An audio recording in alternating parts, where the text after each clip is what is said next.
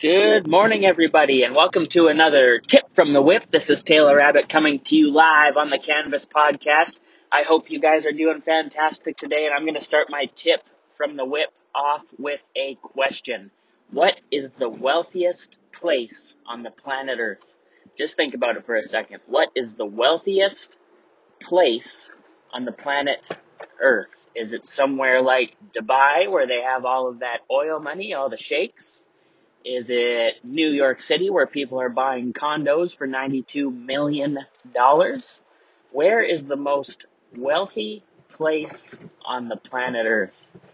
What if I told you that the most wealthy place on the planet Earth was the graveyard?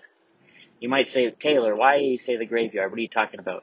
Well, the graveyard is full of people who went to the grave, who died, who got buried with some of the best inventions, some of the best ideas, some of the best business plans, some of the best money making strategies ever and they never took action on it and they passed away. They went to the grave with all of that greatness, those thoughts, those abilities, those strategies, those inventions all still inside of them, in their head, untouched, untapped, and not utilized. So, my tip from the whip for you guys today is think about how much time you have left. Are you still procrastinating on that big idea that you have, that big thing that you want to do? Is there something that you're just waiting for that right time? You're waiting for that perfect opportunity. You're waiting for the weather to be right. You're waiting for the economy to change. You're waiting for the price to drop. What is it that you need to do, that you want to do, that you have an inspiration to do, and you're just not doing it yet because you're waiting on something? Well, I just wanted to drop that on you today that, that the wealthiest place on earth is the graveyard. And that's because there's so many people that went to the grave with all these amazing and great things inside of you. Um, and don't let that be you. Don't let you be another one. Don't add to the wealthiest place on earth when you get there. I hope that you will be able to achieve all you want to do and all become all you want to become before your time comes to go there with the others.